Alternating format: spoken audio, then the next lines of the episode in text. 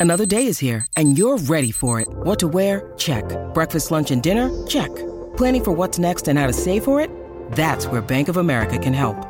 For your financial to-dos, Bank of America has experts ready to help get you closer to your goals. Get started at one of our local financial centers or 24-7 in our mobile banking app. Find a location near you at bankofamerica.com slash talk to us. What would you like the power to do? Mobile banking requires downloading the app and is only available for select devices. Message and data rates may apply. Bank of America and a member FDIC. Step into the world of power, loyalty, and luck. I'm gonna make him an offer he can't refuse. With family, cannolis, and spins mean everything. Now, you wanna get mixed up in the family business. Introducing The Godfather at ChumbaCasino.com. Test your luck in the shadowy world of The Godfather slot. Someday, I will call upon you to do a service for me. Play The Godfather now at ChumbaCasino.com. Welcome to the family. No purchase necessary. VGW Group. Void where prohibited by law. 18 plus. Terms and conditions apply. You are listening to the Next Best Picture podcast, and these are my interviews with the director for Society of the Snow, Juan Antonio Bayona, and the film's composer, Michael Giacchino.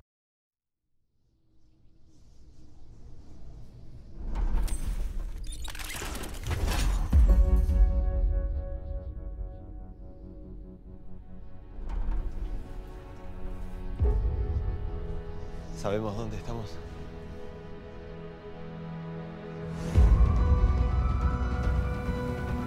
Mírame a los ojos.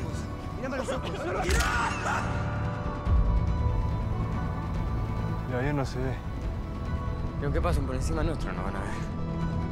¿Qué pasa cuando el mundo te abandona? Cuando no tenés ropa, te estás congelando. ¡Vamos a llegar hasta arriba! Cuando no tenés comida y te estás muriendo. Si no comemos, nos vamos a morir. ¿Comer qué? Yo no me voy a quedar acá. Juan Antonio Bayona, lovely to see you again. Yeah. How have you been, how have you been since we last uh, talked?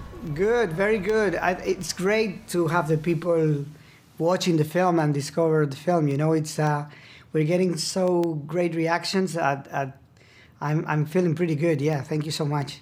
I'm glad to hear that. Last time you and I spoke, we had a lovely uh, sit down chat where we went into the film in great detail. I'm going to do my best to do a greatest hits here with you over Fantastic. that. Um, I loved what you said regarding how your work on The Impossible really helped prime you for tackling Society of the Snow. Can you tell me a bit about how the two projects are similar, but also how you were able to uh, perfect uh, what you had previously done on that last film? Yeah, the, the, the Impossible and Society of the Snow are very connected because actually I discovered the, the book from Pablo Vierci, Society of the Snow, while I was preparing The Impossible. So actually, it was a huge influence on The Impossible, Society of the Snow, and not the other way around. Um, it gave me, the book gave me a very good insight on the inner life of the characters going through a situation of uh, uh, like that one, you know. Um, and I think that the, all the time that has passed since then, I mean, I've done more films. I feel more prepared. I hopefully, hopefully, I have learned. I have learned something in the in in the process, you know. And I'm kind of grateful that it took me that long to do this film because I, I felt a lot more prepared now. I think, like a like a general idea, I think Society of the Snow feels a little bit more complex than The Impossible. The Impossible is the story about the disaster of the tsunami in Thailand, of course, but this relationship between uh, a mother and her son. And it's this story of the son doing what the mother is asking for. But there's something very interesting in this one. You, you have a, one lead character in the center, the narrator, that he's, down, he's doing the right thing, but it's not enough which is something very interesting in these kinds of stories because in these kind of stories they always tell you the one that does the best will get the reward at the end. But Yeah. this is not the case. So there, there's there's it's a lot more complex in that sense. Actually to me this film it's it's a journey of self-discovery. He needs to understand his real nature. He he needs to accept his his shadows and be able to face them and and and and, and to and to be and to be uh, like that you know? Which is which is in that sense a lot more complex than the impossible. In that sense i'm very proud of the impossible but i think the story here takes one step forward uh, and in in comparison to that film Yeah, and I think too, just as a, on a technical level, your work here is extraordinary. I remember telling you uh, when I saw you at AFI Fest that I think you captured single handedly the most terrifying plane crash I've ever seen depicted on camera. Can you tell me a little bit about what goes into creating something like that? Because clearly you can't have a real airplane. Uh, crashing through the air into a mountain. So, what exactly goes into that, just on a logistical level of trying to plan all that? to it's, it's, it's um, finding the truth of the moment. I, I sat down with the survivors. It's very interesting that they all have very different memories of the same fact. Uh, so I had to somehow mm, find out what really happened, you know. And it, I, there's like two sections. Uh, one more, like the first section is more about anticipation. Very slowly, things are changing. Suddenly, there, there is like a big air bump, and then a second one, and then a third one. Suddenly changes very quickly. You are with them all the time in the plane. There are very few shots from the outside, so you really have the impression of being there. It's very immersive. You don't know what's going on in the cockpit. Uh, actually, we really don't know what happened in the cockpit. So, out of respect for the pilots, we never get into uh, into that situation. But at the same time, it felt a lot. Uh, uh, you, you can increase the anxiety but not knowing what's going on. And suddenly they found themselves in the middle of the Andes, about to crash uh, with, with in front of a giant wall, you know. Um, and then there is a second part. They, they told me that the worst moment of the of, of the accident was not actually the, the first crash, but the, the second crash when they, they crash against the snow, and all the Yeah. seats like like um, like blended like an accord like an accordion, and that and you know it's very interesting. You know one of the references, uh, very very funny reference that I gave to to the head of departments was the scene of Psycho the shower scene okay. on Psycho because it has the same structure. You know, it's like a like a like an ordinary situation that suddenly becomes extraordinary because something happens, and it's like pam pam pam pam pam pam pam. You know, it's a, and and and and that was the feeling I was trying to get, like like something that really really hurt. Even though you don't really see much, it's more about the sound. You know, Yeah. there is not a single drip of blood uh, drop of blood in, in, in that scene, but it's, it's the, the, the anticipation, the fact that you are them with them all the time inside the plane, not knowing what's, what's going on, and then this shock effect that almost hurts the audience. That I think I, that it's what makes it so effective. I, I agree with that. I, I remember uh, thinking to myself, wow, most directors would cut to black on that impact, and you didn't cut the black. And that to me was more horrifying than anything. Um, especially the sound, the sound work. The sound work is really, really incredible in this film. Uh, but one thing that is a reoccurring theme in all of your answers every time I talk to you about this film is how much just um, uncovering the humanity of the story was important to you out of respect to the survivors and to the victims as well. Um, I could sense that in even the moments where people might think the story might get a little grotesque at times. It never really goes in that direction. You're always searching for the human element, the heart of the story. Um, and I think even through moments that can be described as horrific, tough to watch, you made it not only watchable, but an extremely moving and powerful experience for the viewer because it is so rooted in our innate desire to want to survive Yeah. against um, what really seems like overwhelming odds. Well, I, I can tell you that the, the, the reason I wanted to do this film is because when I was reading the book, I found myself actually crying for the dead, the people dying in that plane. And I, I, I, I never thought about that way with this story. You know, it's all, every, every, it, it was always about cannibalism, it was always about uh, heroes. But what happened with that people? You know, Yeah. these people who were responsible for these the other ones to come back, you know. And actually, that was the reason why I wanted to do this film. And I, I, I was very interested in, in the philosophical aspect of the book. It's, it's written 35 years after the plane crash.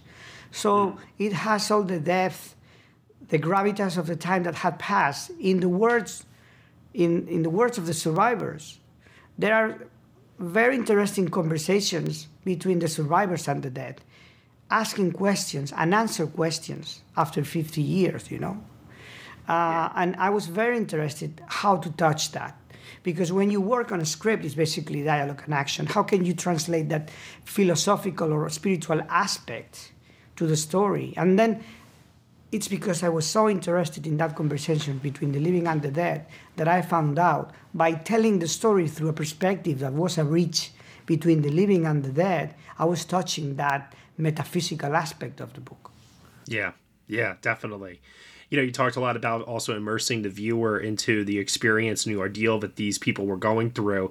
I've very rarely, maybe one other time in something like The Revenant, have I ever felt cold this mm. much, uh, the way it's captured on camera in this movie. Now, I know that you guys shot on location. Uh, how much of that is real cold? How do you convey that sense of what cold must feel like to the viewer that's watching because I, I was genuinely concerned for all of these people in this movie when I saw that depiction of how freezing it must have been. Yeah, I don't, I don't, I don't, ha- I don't have enough words to thank what the cast did in this film. The journey yeah. they went through, chronological, chronologically, they, they, they, they went through all these emotions, the same emotions they went through, the survivors went through. I mean, the cold because we shot in real locations, the hunger because they were following a, a strict diet, uh, the mm-hmm. sense of isolation because they were shooting in Spain and they had all, all their families uh, in, in, in Argentina, all their girlfriends, and for six months, you know.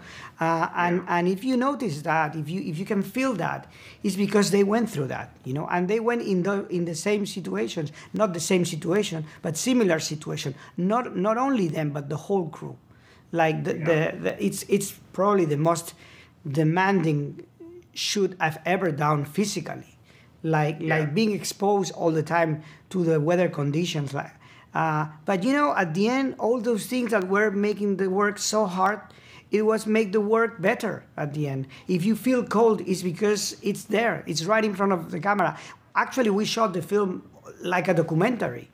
It, mm-hmm. it was the whole thing was happening in front of us.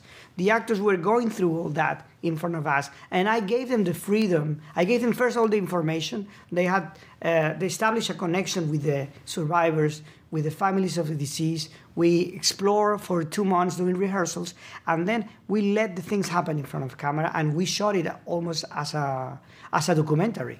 Yeah, chronologically, like you said, I think only the opening sequence where they're boarding the plane. You said that was near. Yeah, end, right? the very first scene that we shot was when they come out of the of the plane, the, f- the first day, the first morning. That was the very first scene, and we shot everything uh, until the moment they are in the hospital. Yeah. Uh, and then from that was in uh, and and then we stopped for a month because they had to gain weight.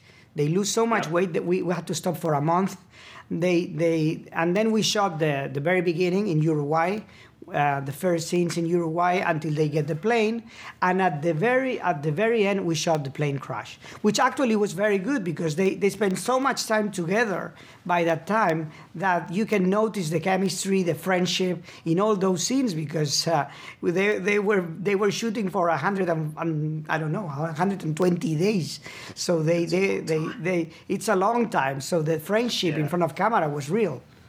Absolutely. And, you know, I think most actors, you know, we, we hear stories about one person maybe doing this in a lead starring role in a yeah. film, these physical ordeals. You have an entire ensemble of people that put themselves uh, out there like this and uh, really went through a, a, what sounds like a rewarding yet grueling experience at times.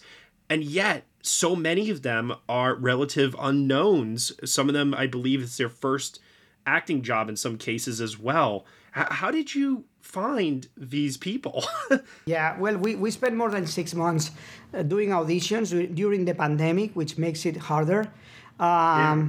but it was you know it was such a it was so hard but so rewarding we found ourselves so moved every day on set you know we had the luxury of telling this story tell it chronologically going through uh, a shoot that i was allowing the actors to explore to try things to commit mistakes you know and to be in contact with the people who live the situation you know? It's a it's a it's a it's a luxury. And i can tell you it was such a moving shoot. It was hard but it was so easy to to find ourselves in tears hugging each other uh, because it felt it, it felt like a privilege to be able to tell this story Yeah, definitely. I'm sure they all felt a tremendous amount of weight and responsibility to do this right. And I think you guys definitely did it right. That's for sure. thank you so much When you told me this little piece of information, my mind completely split into a bunch of pieces.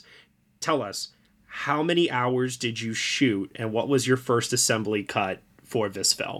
No, it was it was insane, but but, but it's it, it's because of a reason. I, I think we we shot. It's, uh, normally you shot like 50 hours for a film and we shot like mm-hmm. more than 500 hours you know? But because we shot it's it's insane especially for the editors. The editors are the heroes. Yeah. are the heroes of this film i can tell you. But mm-hmm. first, we we had the luxury of telling a tale at the, at the same time we were exploring. So i allowed the actors to try things. I never stopped between takes because I, I hate those moments when you cut and you lose the energy you know and the actors prefer to keep shooting all the time.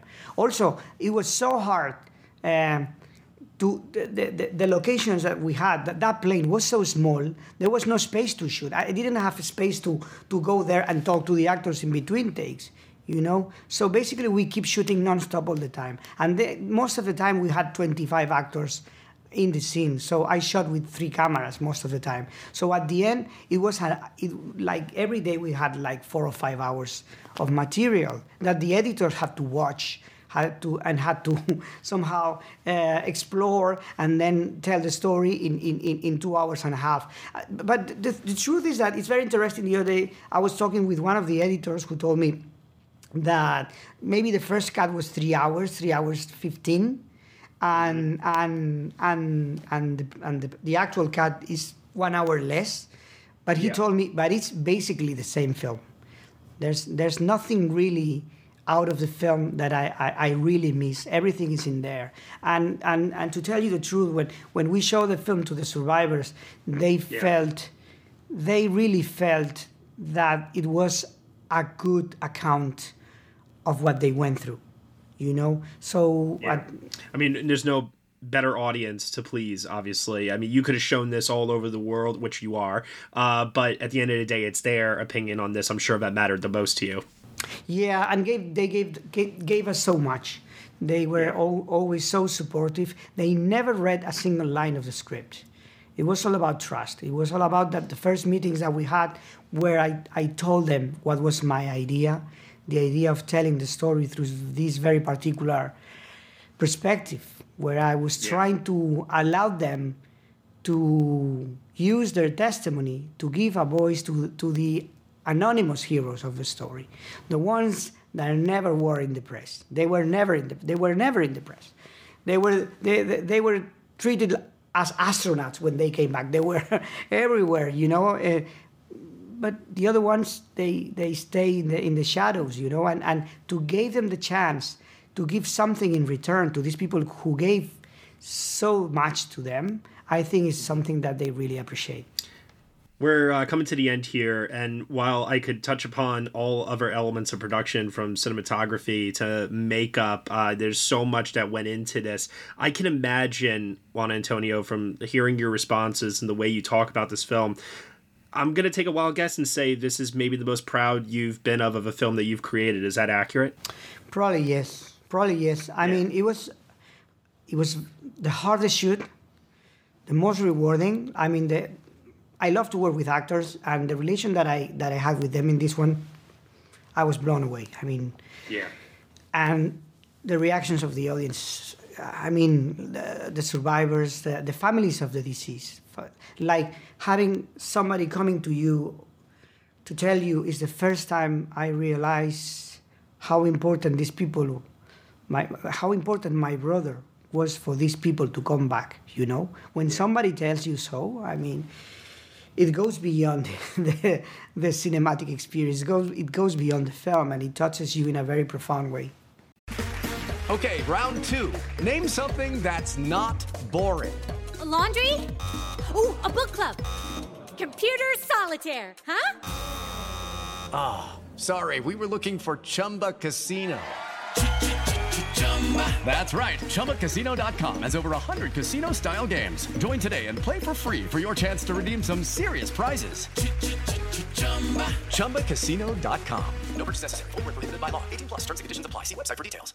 Yeah, I can't wait for the world to see this film not only in theaters, but when it also releases globally on Netflix as well. Um, it's a really powerful and moving story. Um, and as we wrap things up here, I'm sure everyone's going to want to know uh, what you have coming up next in the future. Uh, are you able to tell us where we can look for your work next?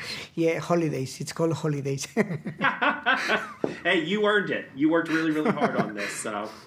Thank you very, very much, uh, Juan Antonio. I really, really appreciate the time once again, and uh, congratulations on the film. It really is something truly special you guys made here. Thank you so much, Matt. I really appreciate that. Thank you. Take care. Ahora se van a dejar morir después de todo lo que pasó.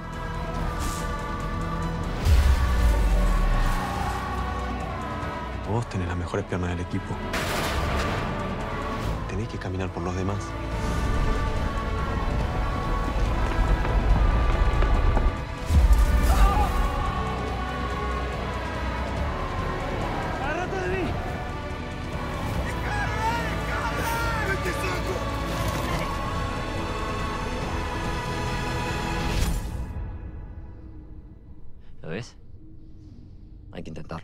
Right, everyone, I'm being joined right now by the composer for Society of the Snow Academy Award winner, Michael Giacchino. Michael, great seeing you. How are you? Uh, I'm doing good. I'm doing great. How about yourself? How are you? uh, I'm doing wonderful. It's my favorite time of the year right now where I'm just speaking with amazingly talented people such as yourself, watching great films, talking to other people about these films, making sure they see them. And mm-hmm. uh, that's super yep. important because a movie like this, what an important an incredible story. I really did not know much about what had actually transpired here with Society of the Snow. I, I, had heard rumblings in the past, and I had also known that there was a popular movie in the 90s uh, called Alive.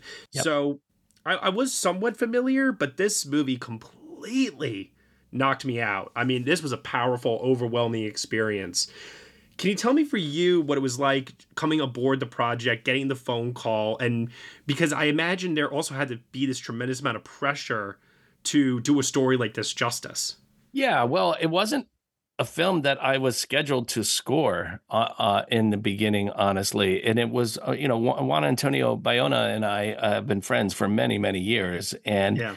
We have a relationship where he's working on a film. He'll bring it to me. I'll look at it. I'll give him thoughts any notes I have, and we discuss it, and then he goes and does it, and and you know, and he's in, he's an incredible filmmaker, and and and uh, but we both love movies so much, so we both very always find ourselves in the same wavelength.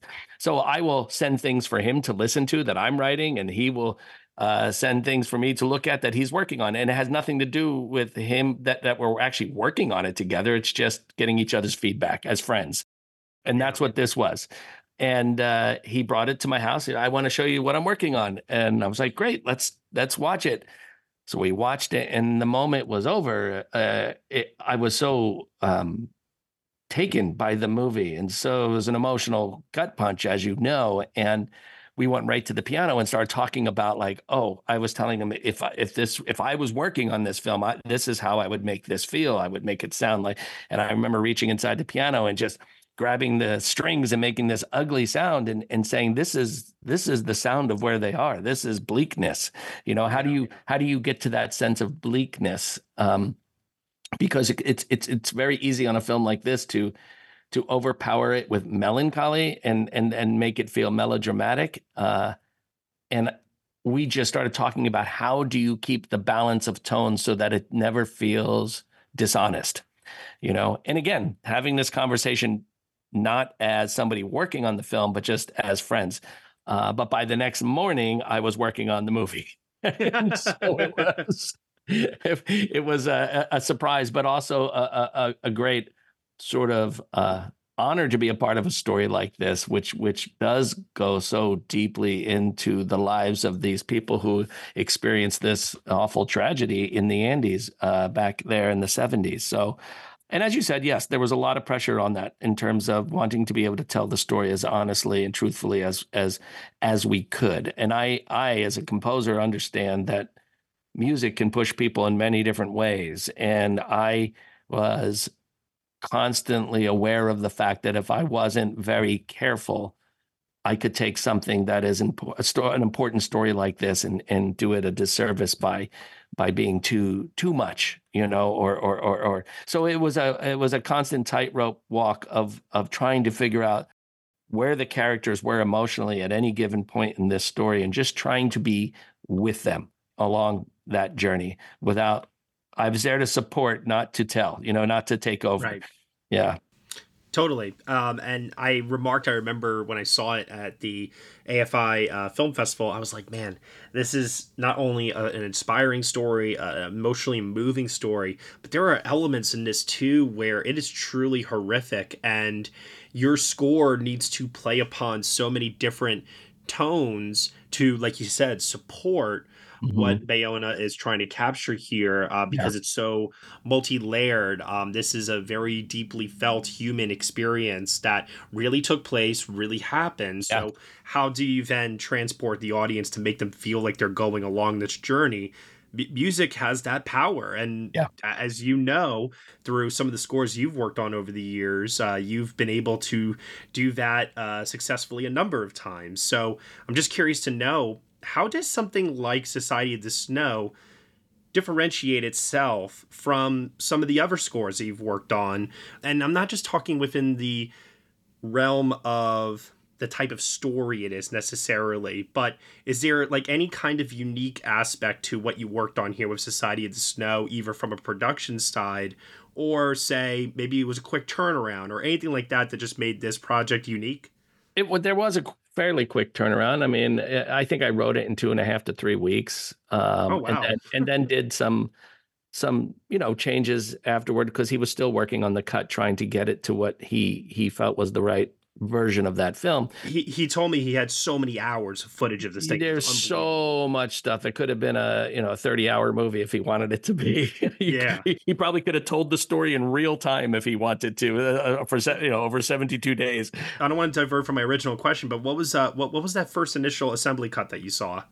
Um, actually, no, my, my mine wasn't that. It was maybe maybe it was two and a half hours or two forty oh, okay. or something like that. So, so it wasn't basically like, the same time it yeah. wasn't in crazy. It wasn't. Cra- it was within the realm, but it was about the police pieces that were moving from place to place. Maybe this is better here, or maybe this is. You know, you're constantly trying to balance out that that that story, and uh, but at the same time, without disrespecting the truth of what was happening uh, on the ground there back uh, uh back in the '70s.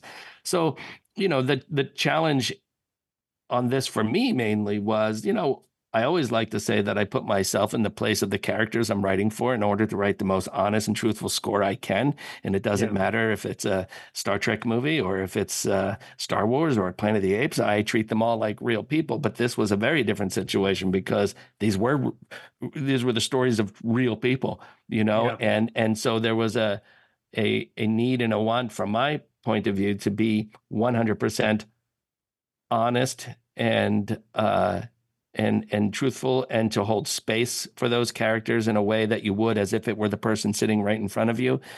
So it was a, a you know i like i said i like to say that i always do this thing where i put myself in the place but putting yourself in the place of what they went through was a very different emotional experience for me than the normal uh, project uh, you know. So um but i i felt very honored and very you know I wanted to do this for them. I really want, I felt it as much as, and you're doing it as much for yourself as anything else as well. But you realize you're also, it's, it's a way of being there and experiencing this grief with these people, you know, and it's a, so it's not always easy to sit and do that for, you know, eight hours a day, but it's, you know, it's what you do. Yeah. And I think that, like I said, that emotion, it comes through We Yeah. could definitely feel it. Yeah, So- I, I I always wanted to be on the side of, I guess less is more in a way on a film like Yeah. this. You know, you you you you you there's so much there in the story itself, in the actors' performances that who were all wonderful, in JA's direction.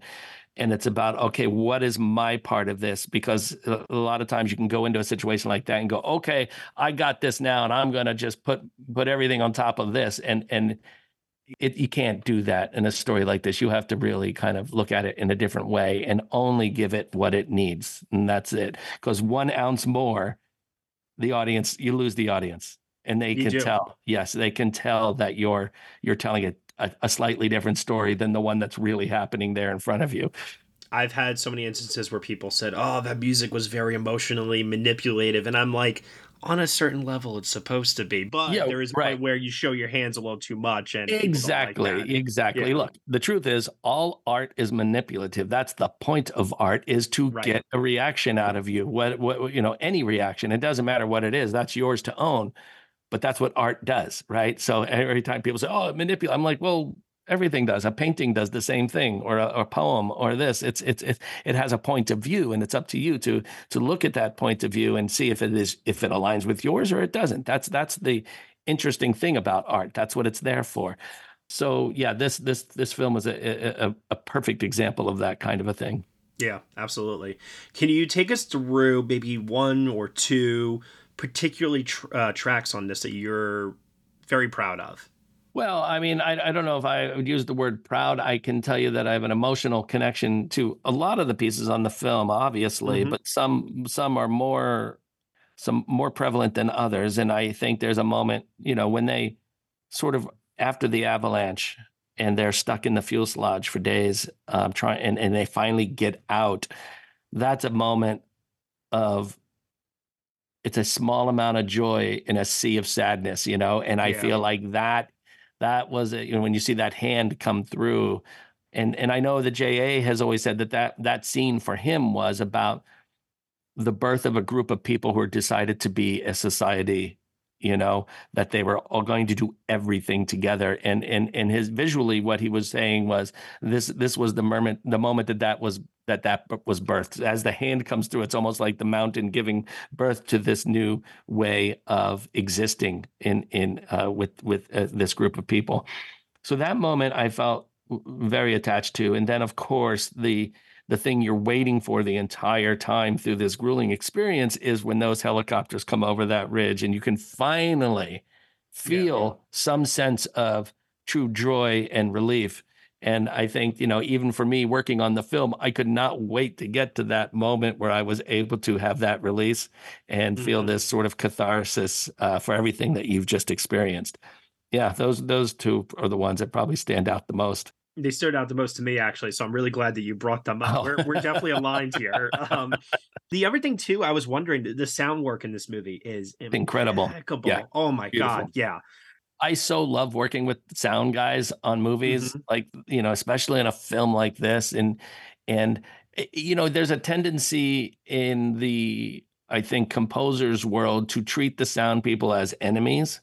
And I've never saw it that way. I I grew up loving like I I was obsessed with Ben Burtt and all the work that he did for Star Wars, as many other people were obsessed with him, and and rightly so. He, he so I, I I would spend hours learning as much as I can about what he did. You know, so when I'm mm-hmm. in a room with people like that, I have nothing but amazing respect because I know that we are all on a team. And the one goal, if everyone is doing their job right, the only goal you have is what's what's on that screen in front of you. That's the only thing that matters, right? It's not about the music I write, it's not about the sounds they create, it's about the story we're both trying to tell for that screen and for that experience and for the audience that's going to sit there watching it. So for me, I I love that that that sort of uh, collaboration. For me, that's a, one of my favorite parts of the whole process. As getting in there and going, oh, I wrote a cue for this scene, but we don't need that. Let's get rid of Yeah. it because the sound you created is is am- is amazing and is telling the story perfectly. I don't need to put a hat on a hat. You know uh, and then other times they would say hey this would be work if we just took all the sound out and just let music do something you know? So it's really a back and forth and, uh, and if you treat it like a collaboration as opposed to uh, an adversarial situation i think that the fruits of those labors are, are always tenfold. Yeah i think so definitely. I uh, very very uh, specifically I, I can I'm, a different film but i do remember when the batmobile like starts up for the first time in the batman and there's no music it's just the sound yeah. of the engine and it's like yeah. i can think of instances in this movie too where i'm sure it was like let's try it with music let's try it without and let's yeah. see what gets the best emotional response yes and you have to be open to that and if you take a if you take a position of no i wrote this and that belongs there and you better not move it like you're not doing anyone any favors you know no uh, especially yourself. And I feel like, you know, so again, for me, the fun is figuring out what's the best version and knowing that we were all part of figuring out what that best version was. Yeah. Was there any uh, particular track that you worked on on this that went through many revisions until it finally found its final sound? No, actually. Oh, good. no, many of them were just uh, written and stayed as they were, you know, and it was more that when, when there were changes, it was more about oh, we found a different way to cut the film, and mm-hmm. which means w- we were going to land here, but now we're going to land here instead. So how would that change the cue you did? You know, and I might then make an adjustment like that, but that was very simple and very different than. Uh, no, it's not right. Do another. No, it's not right. Do another. Like that. That that that is something that I don't really have a lot of experience with because I spend a lot of time discussing what I want to do up front with the director, and we talk about tone, we talk about story, and we I, I, I try to make sure we're on the same page before I even write anything, you know, yeah. uh, because otherwise you're just you know you're, you're you're going into a battlefield that you don't need to be doing. Right, I was going to say too. So those conversations early on about do I write music to theme, do I write music to character, that all takes place early on and you want to make sure yes. you have that. So when you get in the booth uh, well recording booth i'm yeah. in, in, your studio you're ready to go basically. Yeah you're writing and you're, you're that way when you start presenting things it's it's everything you've already talked about. And it doesn't mean that it, it it's 100% perfect because it might be like eh, and ja might get an idea like oh well what if we just got simpler right here? You know uh, and so it, it, the collaboration is always ongoing and then that sparks another idea and i'm like well i got one better. What if we got simpler and then go out completely. You know, like there's always these sort of conversations that are uh, the fun part of putting this puzzle together. Yeah, your your scores have been incredibly uh, varied throughout your career, from heroic, triumphant to action packed and thrilling. Uh, but here, I really gotta say, like I, I was so moved uh, by the story, by your work. I, I really. Um, and I don't mean this as a knock. I mean it as a compliment, seeing as how many accolades you got for it. But I haven't been this moved by one of your scores since Up. I was oh in tears by the end of this movie. And I think that cathartic release you talked about earlier, that does get something out of people. Um, it was like a tremendous weight had just been lifted in my body, like stop being tense all of a sudden. Right.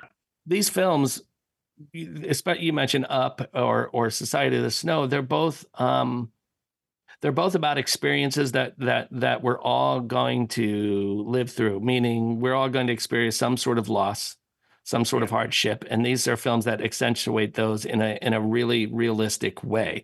Uh, it doesn't allow you to kind of look away from the fact that no, death is a part of life, you know. And that can be easier to handle in a film that is more of a fantasy film.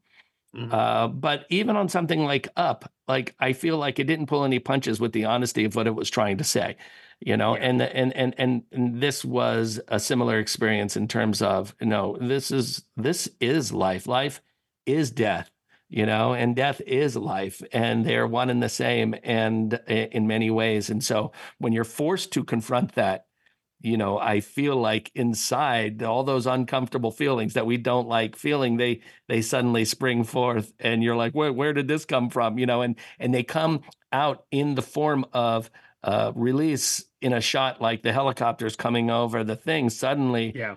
you feel permission to to let that out, you know. And it's a it's an interesting thing that happens, and it really takes a particular kind of story, I think, to allow that to happen on a very natural level. Yeah.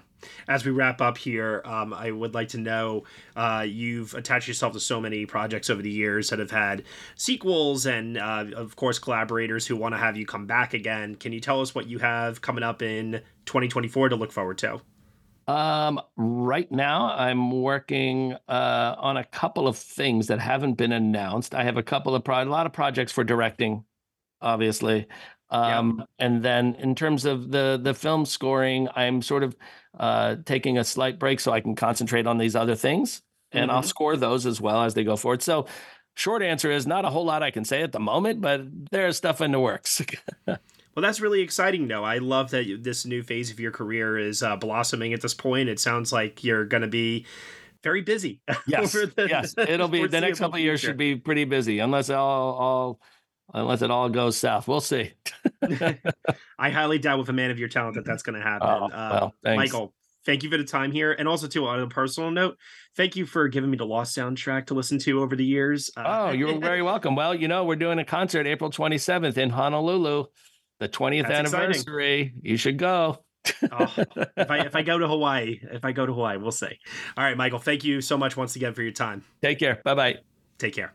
Hey everyone, thank you so much for listening to my interviews with the director for Society of the Snow, Juan Antonio Bayona, and the film's composer, Michael Giacchino, here on the Next Best Picture podcast. Society of the Snow is currently playing in limited release and will be available to stream on Netflix on January 4th and is the Spanish entry for Best International Feature Film at the 96 Academy Awards, where it is up for your consideration for all eligible categories, including Best Picture, Best Director, and Best Original Score. You have been listening to the Next Best Picture podcast. We are proud to be part of the Evergreen Podcast Network, and you can subscribe to us anywhere where you subscribe to podcasts. Be sure to leave us a review on Apple Podcasts and let us know what you think of the show. We really appreciate your feedback and your support, which you can also lend on over at Patreon. For a $1 minimum a month, you'll get some exclusive podcast content from us. Thank you all so much for listening, as always, and we will see you all next time.